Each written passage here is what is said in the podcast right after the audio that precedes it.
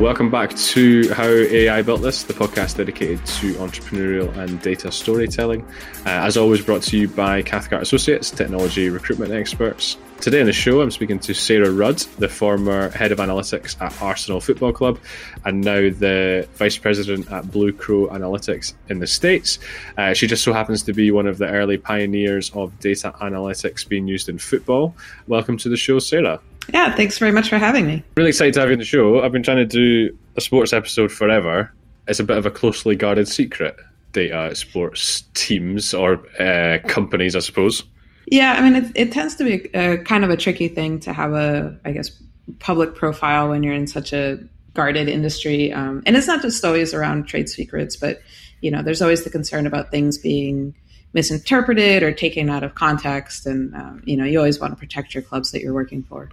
And I think in football specifically, people are super tribal. So if they listen to something, didn't quite understand it, and then the team starts doing badly, they'll kind of latch on to things to blame. And they'll be like, oh, well, it's probably because we're doing analytics instead of scouting, or it's probably because we're doing this. So yeah, it's sometimes safer just to not say anything. Um, yeah, yeah, absolutely. And, you know, the the opposite is true sometimes where, you know, you might say something and then uh, it becomes a story where it's like, oh, like data has you know been responsible for this, responsible for that, when really it was a team effort. Um, so you just want to you know I think be very sensitive about those sorts of things. Yeah, I saw when um, Kevin De Bruyne signed his new contract, they said it was because he used data to prove his worth. And I was like, surely it didn't take that long. Like he's one of the best. he's one of the best players in the league, and he wanted to stay. Like it can't have been a hugely complex like deep dive that he did into his own stats. I wouldn't have thought, but maybe he did. Who knows? Um, yeah, absolutely. And there's you know a, a, lot of people that were probably involved in that deal as well um, that helped. You know, yeah, they made it. They made it sound like it was him and like a couple of people. Yeah, I'm sure it was very, very complicated. And even I wanted to try and speak to uh, someone in Formula One about how they use data because I know that they've got some great kind of data scientists and data engineers. But someone who actually works for F1 said to me that there's no way anyone from a team who currently works there will ever come on because they'd be too scared of saying something that another team could use or I don't know, just it's just not worth it. It's not worth the hassle, basically, is what he said. So yeah, that all makes sense. And um, before I get carried away and talk about football for an hour, let's have a quick walk through kind of your your background. So you are from the States. You studied in New York, right? Yep, I did my undergrad at Columbia. So at the time, never envisioned a career in football. Um, so you know, I did a dual degree with environmental science and computer science. Um, really wanted to to work on global warming, but amazing how things kind of end up sometimes. Yeah, no, I bet, and it, it must have been a pretty cool city to to study in. Like in terms of all of the places you could you could kind of live and do things. New York's pretty high on on the list for a lot of people. I would have imagined. Yeah, it was an unbelievable place to to study and to live, and I, I stayed there for a while. Um, my mom is originally from there, um, so it was really great to you know always have have that in my roots, but then get to experience it myself, and then you know it just opens your eyes to so many different possibilities. Um, so that was actually the first time that I had you know access to being able to watch the Premier League week in and week out because um, you could just go to a bar and watch it. Uh, it wasn't as accessible on TV back then as it is now. Yeah, no, I bet. And once you had kind of finished university, you ended up working for again a, a good few years actually at Microsoft. Um, so you obviously moved from New York to Seattle, working as a software developer for probably maybe at the time the biggest technology company in the world, if not one of. Um, so that must have been a relatively interesting kind of period of your life. Yeah, and there was actually a little interlude in between um, where I lived in uh, Chile for a couple years. Um, oh, no way! And then, yeah, so ended up in Microsoft because um, I was looking for a way to move back into the states, and so I landed there. And yeah, it was. I mean, it's phenomenal working at Microsoft because you know it's at such a different scale than anything I ever imagined. You get to be in meetings with people like oh, this is the guy that invented pivot tables for Excel. Um, and just like, you know, like really cool, weird things like that. Or, oh, this guy did the scroll bars for, you know, Windows 95. Um, so yeah, everyone just has kind of like a, a, story or a piece of history and you get to like learn from some of the you know smartest people in the world. Um, so it was yeah, it was it was great working there, and um, I was working at Bing, really kind of in its early days, um, trying to kind of catch up to Google and, and make some ground, and um, so that in itself was just crazy to me. Where you know you're all of a sudden talking about like actual big data and like petabytes of of logs that you need to go through. So uh, yeah, it's unbelievable. Looking back now, do you think some of the kind of tools available in data like today, your job at Bing would have been much easier? Because I imagine because a lot of the things people say are that the statistical techniques and the maths hasn't changed, but the availability of kind of computing power really has. Um, or was Microsoft cutting edge enough that you think it would still be a similar outcome? No, it definitely would have made things easier. So, um, not to give away too too much, but a lot of the technology that we were working on in Bing kind of made its way into a lot of the Azure offerings now, but they were much rougher around the edges, much you know slower, much uh, less user friendly to use. So, you know, you would send off a query for you know something you were searching for in terms of like you know user patterns or user behavior and it could come back in a week and maybe it failed so it was like a really slow cycle of doing this type of research whereas now with you know technologies like spark i mean it's all kind of built off of the same uh, foundational stuff you know that sort of research and granted it's you know at a huge scale but you know you're talking about stuff that's going to be um, a lot more resilient, uh, less less failures, um, but also that time to get the queries back. Um, you know, it's not going to go from you know a week to seconds, but it's you know going to go down to like a day or something like that. Yeah, no, I, I totally get it. And yeah, like I said, you, you spent a fair bit of time at Microsoft, so obviously the decision to move on, I imagine, was quite quite a big one, and it kind of leads us very close to the start of the the football discussion. But you joined a company called Stat DNA. So in 2012, when you joined them, what did Stat DNA look like, and kind of what what was it that made you join? Yeah, I mean, so I'd always been a big football fan, and it was particularly difficult growing up in the states where you just didn't have access to it. But the more and more access I got to it, the you know the more and more I just loved it. And so even prior to moving to Chile, I was considering you know how can I get a career into football. And um, at Microsoft, it just got worse and worse, and I was thinking about it all the time. So StatDNA actually had a research competition, I believe, in 2011, and I entered that and I won. And I entered it with kind of the idea that maybe this will be something that can propel me into, you know, a career in football. And so at, at the time that, you know, my paper was published and I gave a talk on it, there were a lot of people starting to talk to me saying like, Hey, you know, maybe we could do something together or come, come work for me here at this, you know, data company or this situation. But what was really kind of exciting and attracting to me about StatDNA at the time was that they were collecting a type of data that nobody else had at that moment and it's what I used in the, the research competition, but it, it was really powerful. It gave you kind of this defensive context where you could start to build models that just couldn't do very well with other offerings that were out there. And so I thought, hey, you know, this is a really cool company that's doing something that I think could be really big. And so that was the reason that I wanted to join them. And at the time, you know, it was just a handful of people, but they had, you know, a number of, of clients, um, some in Brazil, a lot of, you know, collegiate, American collegiate clients, but they had Arsenal as a client, and Arsenal was their exclusive Premier League client. And so, you know, I was an Arsenal fan, and so having learned that as soon as I joined um, was was pretty special. And from there, it, it made sense for Arsenal to kind of bring StatDNA in house because um, they wanted to retain that secret sauce as kind of their competitive advantage. Yeah, nice. And I was going to say, so yeah, I found out earlier that you were an Arsenal fan. So how did someone that grew up in the states, studied in New York, lived in Chile, Seattle. How did you become an Arsenal fan? I, I think it's just you know you grow you you don't have that like geographical connection, so I think it's just you know oh what player kind of strikes you or what I don't know something about the style of play. But you know I started watching right around when Wenger came on board, um, and it was just like a really fantastic time to to follow the club and watch the club. And, you know, they had so many exciting players back then, like Bergkamp, Henry, and then Fabregas. Um, so, you know, you just absolutely fall in love with it. And then uh, I come to find out that, um, you know, this family that we were friends with, um, the daughter is actually, or the the wife of this family that we're friends with, um, she's the daughter of a former Arsenal player. So all along there had been that connection. I just never realized it.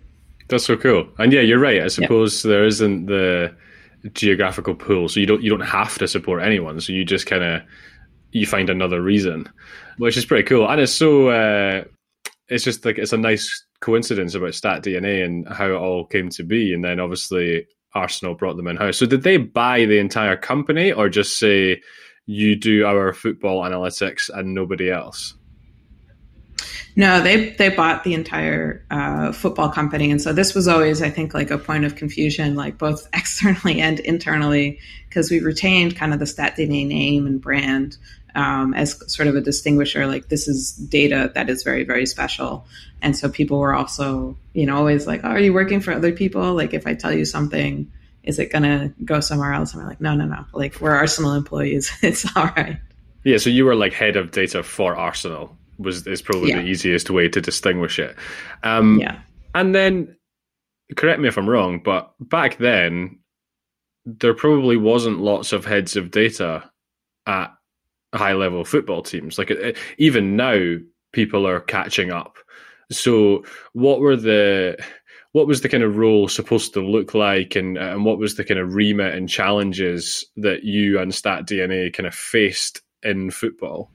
Yeah. So originally, I was just the um, you know VP of Analytics and Software Development, and then Jaeson Rosenfeld was kind of like the the CEO of everything, overseeing you know all of of StatDNA. And then when he moved on, um, I took over most of his role. But yeah, originally, I mean, it it was kind of uncharted territory. Arsenal knew that they wanted us involved in recruitment, and that's something we had been involved in um, prior to the acquisition, but then also getting involved in you know a whole host of other areas of the club, like really anywhere where you would want to use data on the sporting side, suddenly became you know one of our areas of ownership. So you know looking at injuries, looking at you know strength and conditioning programs, looking at you know opposition analysis, all sorts of things like that. Um, so it's really just kind of like a, a wide open area for us to kind of define you know where do we see value and how do we want to work. That must have been quite fun. Like, can you help? Can you help us with data? Is a really nice question to be asked when you do what you do, because that means you can go away, research, find the best areas to help, and then at something the size of Arsenal, you can see the the successes of it. Yeah, yeah. I mean, it was, I mean, just an amazingly fun job and, you know, a great period to be involved in everything. And, you know, certainly there's going to be frustrations and, um, you know, a lot of them are born out of limitations. You know, it's like, uh, you know, no surprise, Arsenal has had uh, serious uh, problems with injuries um, in the past, but there's only so much you can do in terms of using data to help uh, yeah. mitigate those injuries or reduce those injuries. So, you know, you, you go in and you have these lofty ideas of, you know, how you can really uh, have an impact. And then when you actually get the data and, and, understand the complexities of the issues that these practitioners are dealing with day in and day out, you know, reality hits and you're like, ah, oh, like maybe there's not as much we can do here as we thought. And as part of it, in terms of frustrations from a kind of software and data professional when you're looking at things like recruitment for example if you're looking at certain criteria identify some someone or people that you think would be great and then there's still that kind of human element of well I'm the manager or I'm the coach and I want to see them play and I don't think they're very good or or things like that where you've kind of got to almost fight back a little bit using the data. Yeah, it's definitely like very complex. Like, you know, again, I think you go in and you're very wide eyed and you think like, oh, like they'll just take my word for it. And then, you know, everybody has has their own perspective in terms of how are we going to solve this problem? Because at the end of the day, recruitment is solving problems in the squad. Um, and so there's, you know, an unlimited number of, of solutions that you could have to that problem or even you know agreeing upon what the problem is can be difficult sometimes.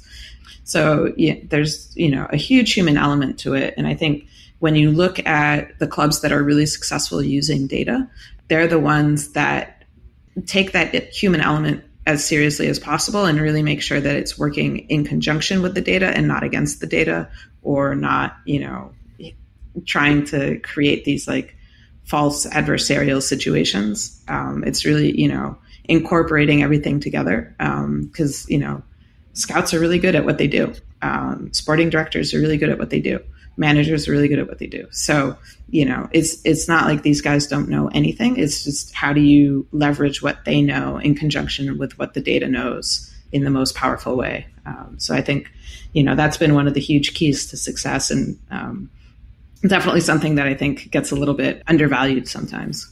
Yeah, no, I mean, so I, I support a team in Scotland which have not got the same kind of spending power or or re- researchers like an Arsenal or, or a Liverpool. But recently they they revamped their recruitment team, and one of the hires was a recruitment analyst who looks after lots of stats. And we signed someone purely based on stats from Australia that the scouts would never have been able to go and see or make a judgment on, and it's been a huge success.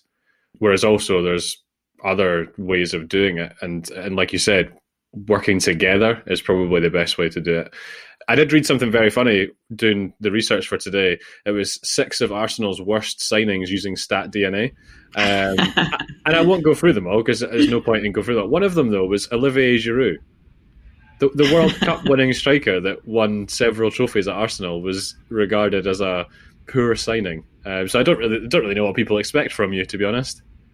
Yeah, and I don't really know what a stat DNA signing means. Um, there's never been a stat DNA signing. Um, again, it's always been part of a process, and we, I guess, people underestimate how much power stat DNA had that we could go in and like force the hand and say you have to sign this player, no matter what Arsene Wenger says with all of his trophies. Um, you know, it's it's always been part of a process, and you know, there's no stat DNA signing and there's no scout signing. Uh, everything, yeah, everyone works together, for, right? That's the whole point. Yeah, for years it's always been a process.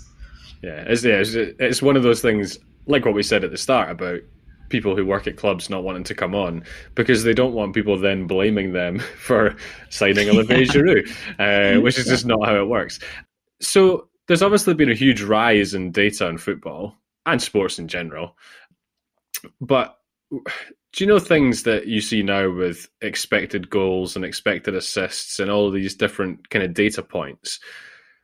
It's the first thing that people talk about now, especially from a fan point of view.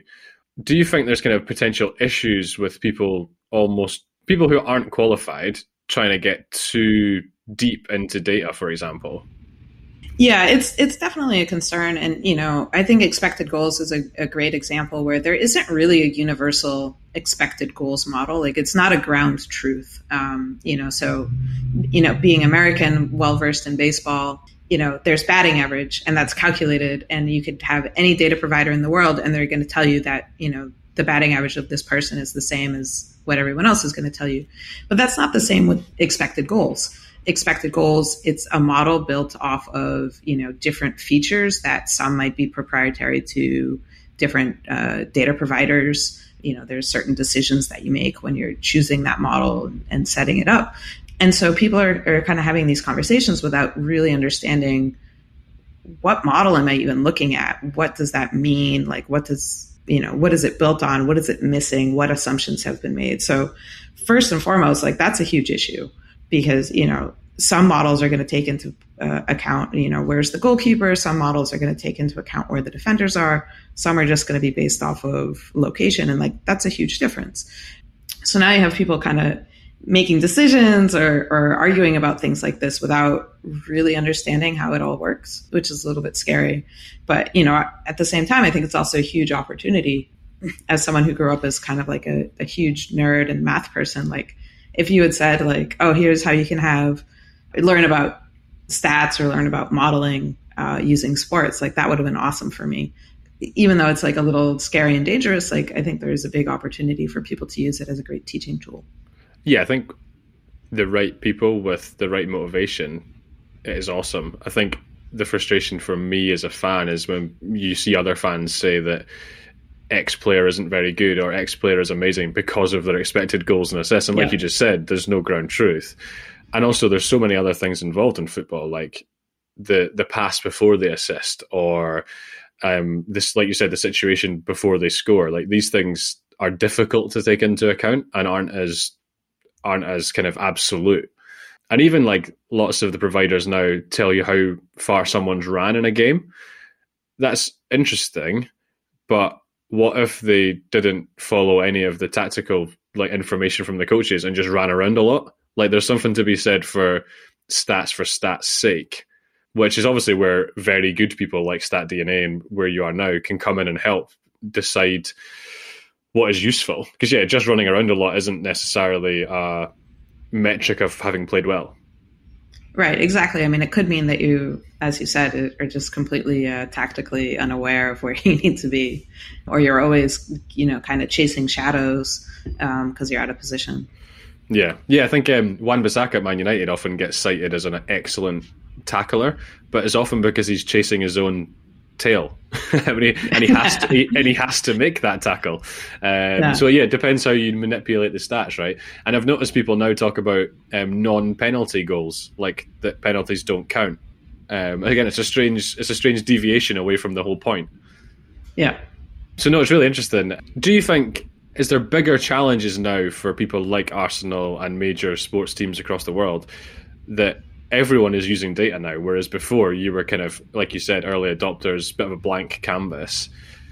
Is it now a race to do it, just do it the best, um, rather than just using it? Because it used to be the differentiator that we are using data and other people are not, but now kind of everybody is. So how how do you get it right? Do you think?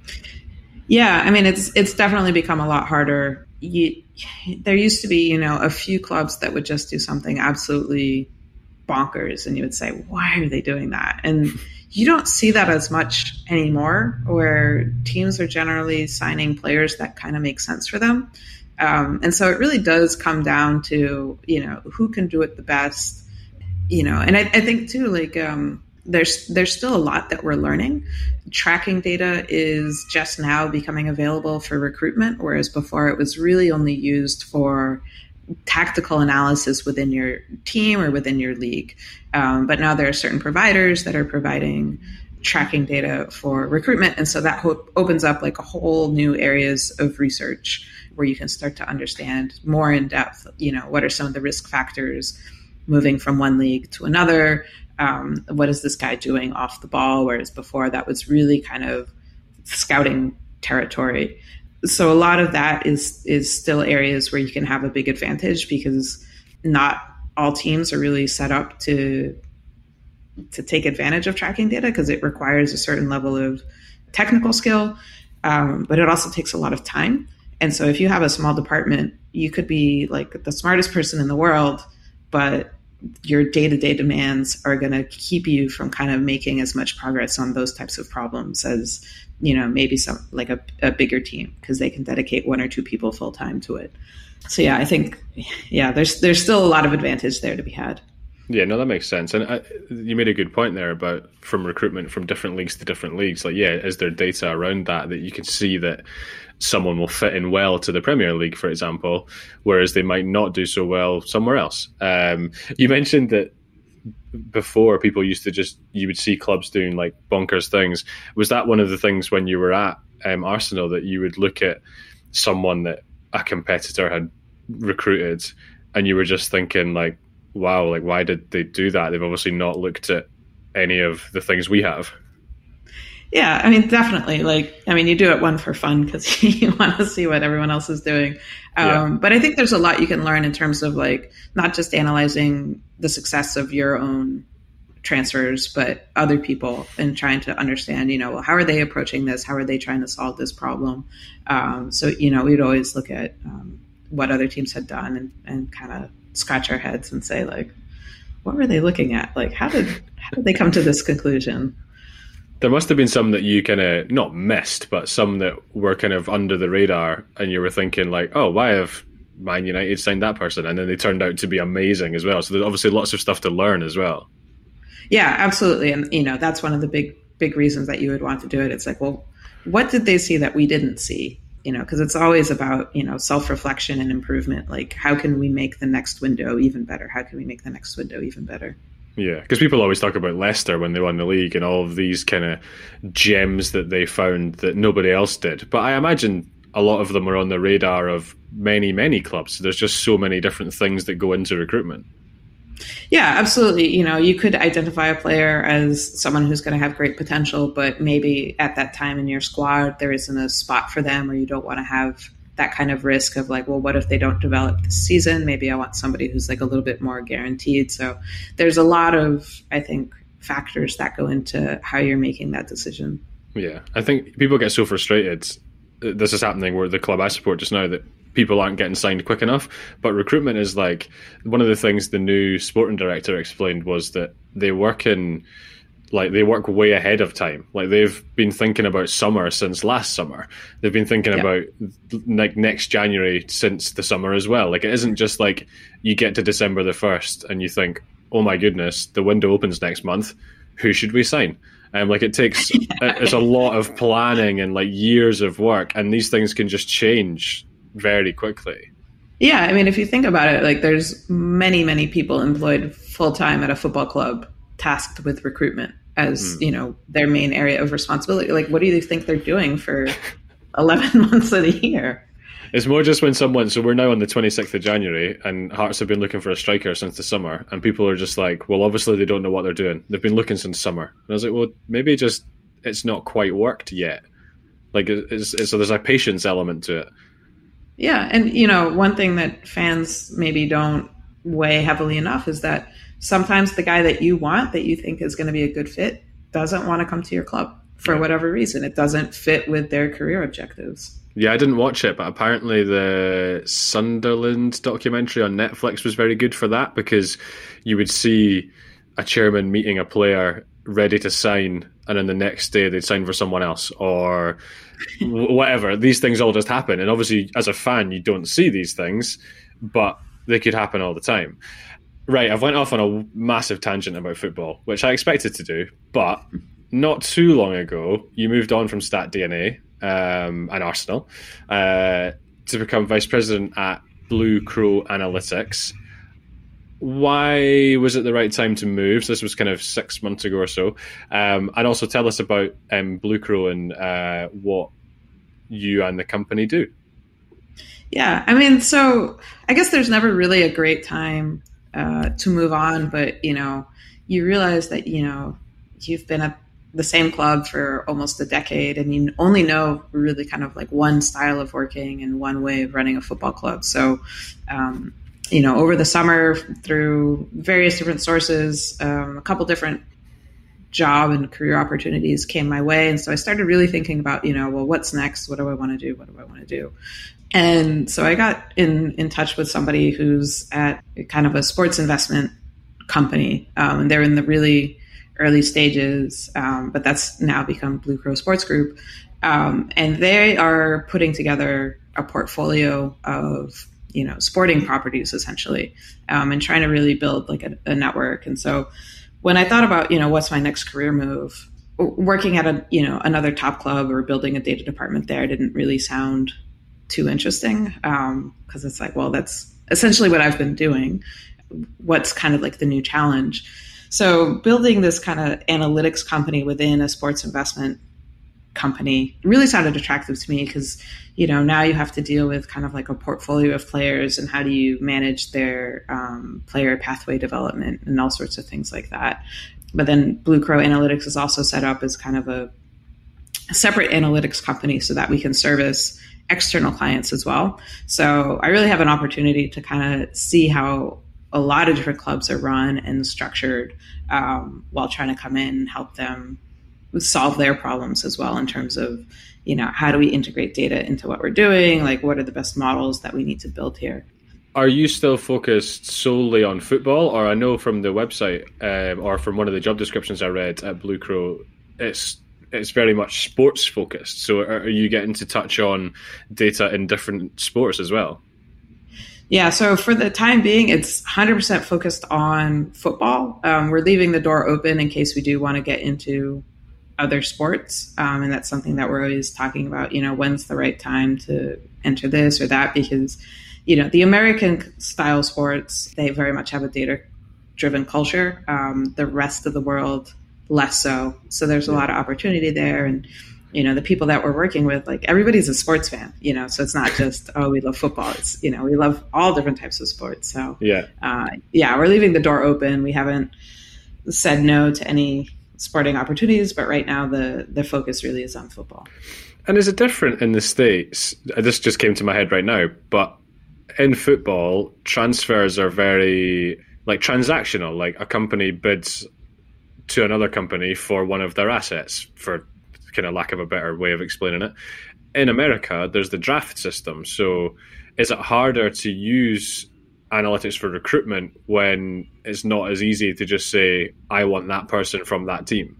Yeah, I mean it's definitely different. Um, the draft is you know a great source of young talent, and so outside of the U.S., you know, there's a lot more focus I think on the academy and like whereas in the U.S. you're dependent on other people developing talent and then you just get them for free like it's it's weird to me now that I've been uh, working in football so long. So it's still similar problems, just I think different solutions or different approaches to how you kind of get around that. Yeah, that makes sense. So yeah, part of Blue Crow is looking at the challenges faced kind of internally, but then you will be able to go work with clubs anywhere around the world to help them solve lots of the things that you've done at Arsenal already. Yeah, is that the, is yeah, that the plan? Absolutely. Yeah. Amazing. And is there any projects that are are kind of live and in ongoing that you can talk about? And if you can't, that's fine. No, that's something that uh, you know we're not really uh, ready to, to speak about yet. No, that's fine. Uh, we'll we'll keep an eye on it. The last thing we always talk about on the show is around recruitment of your own team, not just recruitment of uh, football players. You obviously worked in Microsoft, tech giant, a startup in StatDNA that got acquired, and in a newly formed company now. So you've got really kind of varied experience in terms of size of firm you've worked for. And I think you're building a team just now at Blue Crow. So is there any anything you've learned or picked up along kind of along the years uh, for building a really high performing data team? Like, what is the best way to do it? Yeah, it's it's unbelievably difficult, and I think probably something that we still haven't gotten right, but we're always trying to get better at it. So one of the really nice benefits of being an interviewer at Microsoft is you get such a huge volume of candidates that you get to interview. And so I would always try to keep my interview relatively consistent depend on the hiring manager and what exactly they were looking for. But I always tried to keep it consistent so that I could then go back and see, like, oh, I really enjoy working with this person. Like, what did my interviewer feedback say? Or, oh, I don't, I don't think this per- person is up to snuff. Like, um, what did I miss? And so that gave me kind of the ability to hone a little bit. You know, what what things am I overvaluing? What am I undervaluing? Obviously, you know, there's candidates I rejected, and they probably were like amazing people. So I don't have any information on that. But at least for the peoples that I got to work with, I would get information on that. So that was a really good experience, I think, in terms of like figuring out how to weight the different bits of information I was getting from the interview process. But over time, you know, interview processes have changed quite a bit. And so, you know, there's no more focus on like the typical whiteboard process. We tend to do something that's a little bit more realistic. Um, and then we also focus a lot more now on, you know, not just the technical side of things, but how much do you know about football? How do you uh, communicate? How can you summarize your results? What are the sort of things that you think about during your kind of like problem solving process? Um, so that's all like different pieces of information that I'm now looking for that, you know, back when I was at Microsoft, that wasn't the sort of interview that I was performing. And so, you know, I I think it's moving in the right direction. Certainly, the people that I've worked with in football that have been, you know, excellent, they have really great communication skills. They have really good ways of explaining things that are incredibly complex in a very simple manner. They have like a really strong foundation in the you know the theory of the game, not just kind of like cursory fan knowledge. So I think those are all really important skills to have in a high performance team. And then something I haven't really figured out how to interview for, but I think is really important is figuring out when something is good enough. Um, so not necessarily being a perfectionist, but saying this is good enough and moving on to the next thing because the football world is incredibly fast paced. So, you know, being able to know when you're you've reached that point of diminishing returns is really important. But I have no idea how to interview for that. Like, it's just something that I think once you have somebody inside, you coach them on it um, yeah. which I think is another big component. Like right now, hiring talent is incredibly difficult. You know, anybody who has experience working in data in football is already, you know, at a club and probably really happy. And so you have a lot of people that either have experience with data or with football, but not both. Um, so you're going to have to do some growing and coaching and kind of upskilling of your staff. I do think it's really important, whether when you worked at Arsenal or now at Blue Crow, that they do that they like football and or have worked in football or is it also okay to have people that have got very high level technical skills and they just want to problem solve it just so happens the problem is in football yeah i think it depends on the role and if you have a big enough team you can definitely find a need for them and that's probably actually really good because you know, maybe they're not so distracted by Champions League games kicking off midday here. uh, oh, I'm well but, jealous that it's midday for a Champions League game. That's uh, cool. It's, it's, perfect. Yeah, but um, in general, you know, if I had to pick between someone who had slightly better technical skills or somebody who had slightly better football knowledge, I'd probably go with someone with a better football knowledge, just because so much of the model development needs to be grounded in football theory because it, it needs to be explainable and you need to be able to go to a coach and say like this is why this clip that you think is wrong like here's what's happening and why. Otherwise you just don't have any credibility. Like coaches don't like black boxes. Um, they don't trust them. They're, they're skeptical to begin with you know so the more you can do to kind of help them and get on board the better. But they're also like amazing sources for feature engineering. So you know being able to have those conversations with them and kind of extract what you need to know and, and what they're they're looking at, what they're seeing, I think is really important. It's a super uh, good example of something that comes up lots on the podcast is that a data scientist needs to be able to go to whoever the end user is. So normally someone within the business, but maybe it's a client, maybe it's a football coach, and explain the really complicated thing they've done in a simple way. Or uh, the most appropriate way. Maybe it doesn't have to be simple, but most appropriate yeah. way.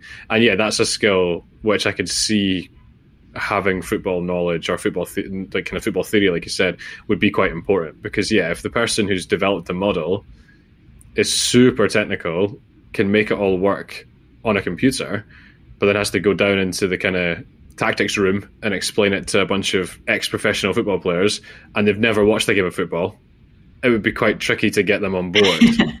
yeah, it it would honestly be a disaster, um, and I don't even know if they would they would get to that point because you know a lot of the stuff that you're doing tends to be unsupervised. So how do you even know that your results are sensical if you don't know about the game? Yeah, yeah, you don't want to come to a conclusion. You run off to your boss and tell them how amazing it is, and you've not taken into account that yeah, it's completely nonsensical. Yeah. you don't want to waste, waste anyone's time. I, but you're building the team right now uh, in Houston, is that right? That is correct, yeah. Is it a challenge to find people with kind of high level football knowledge in the States who work in data, do you think? Or is it actually okay? Yeah, I mean, su- surprisingly, it's not like 10 years ago where if you could find anybody that even cared about football that worked in tech um, it was a miracle. Um, there's a lot more people now, I think, who are are interested in it. Um, the problem is they tend to be a little bit more junior. Um, so a lot of people who are, um, you know, finishing up degrees and looking for jobs. So um, again, you know, the experienced peoples are, are typically enroll. And the one role that's impossible to hire for is a data engineer. Um, everybody wants to be a data scientist. Nobody wants to be a data engineer. So if anyone is listening to this and you're a data engineer, um, track me down because I'd love to chat with you. Unfortunately for you, it's not a uncommon problem. There's so many of our clients who say to us, like, we just need some data engineers. And like, yeah. there's there's got to be a solution somewhere. Like, someone's got to do something to help more data engineers in some way. I don't know. I don't know what it is, but yeah, so uh, the the market for data engineers just now is is absolutely bonkers. I mean, but it's yeah. it's kind of a, a thankless job sometimes where you know, you do all the kind of heavy lifting and then somebody else gets to go, ta-da, look what I built. And it's like, well, you couldn't have built that without all my work. Yeah, so yeah, and it, so, some people must like that though. Kind of, they don't have to do the the ta-da bit; they can just go and do what they do. Uh, but yeah, it's trying to find them is the tricky part. Yeah, absolutely. I mean, I, I worked with some great ones over the years and really value them because um, it is a, it's a tough job and but yeah, no, those people who, who like to do it, like they're they're fantastic. And to finish off on some relatively non data related chat, did you did you always work in the states for Arsenal, and did you get over to, to London to watch games and, and meet the, the kind of people in in the company? Yeah, so StatDNA has always been kind of headquartered and based in the U.S., um, and it was only in the last couple of years that we had kind of um, people at Colney full time. But I've always been in the US, but would travel over to London um, probably every other month for a couple of weeks. So, yeah, we would just um, all kind of take turns cycling through so that there was always a big presence there. Yeah, going to the Emirates was fantastic. Saw some some great matches there. Um, so definitely going to miss being able to get over. Oh, I'm sure they'll still invite you back. Yeah, I've uh, I've never been to the Emirates for a game, but I've done the tour a couple of times actually. Uh, but I'd love to actually watch a game there because the stadium is it's pretty epic when it's empty. Yeah, it's, so I imagine it's class when it's full. Yeah, it's it's a beautiful place, and uh, yeah, great when the team is buzzing. Well, now you have a Scottish left back too, so I've got even more reason to go. um, I was used to him beating the team that I support with Celtic, so I'm quite glad that I can now support him. So that would be good. Uh, it'd be good to go along. Well, thank you so much for your time. We could chat loads more about football, but I really do appreciate you coming on. And it'll be cool to see what Blue Crow do and, and how it evolves. But yeah, I think people will, will really enjoy this. Yeah, thanks for having me. It's been a blast.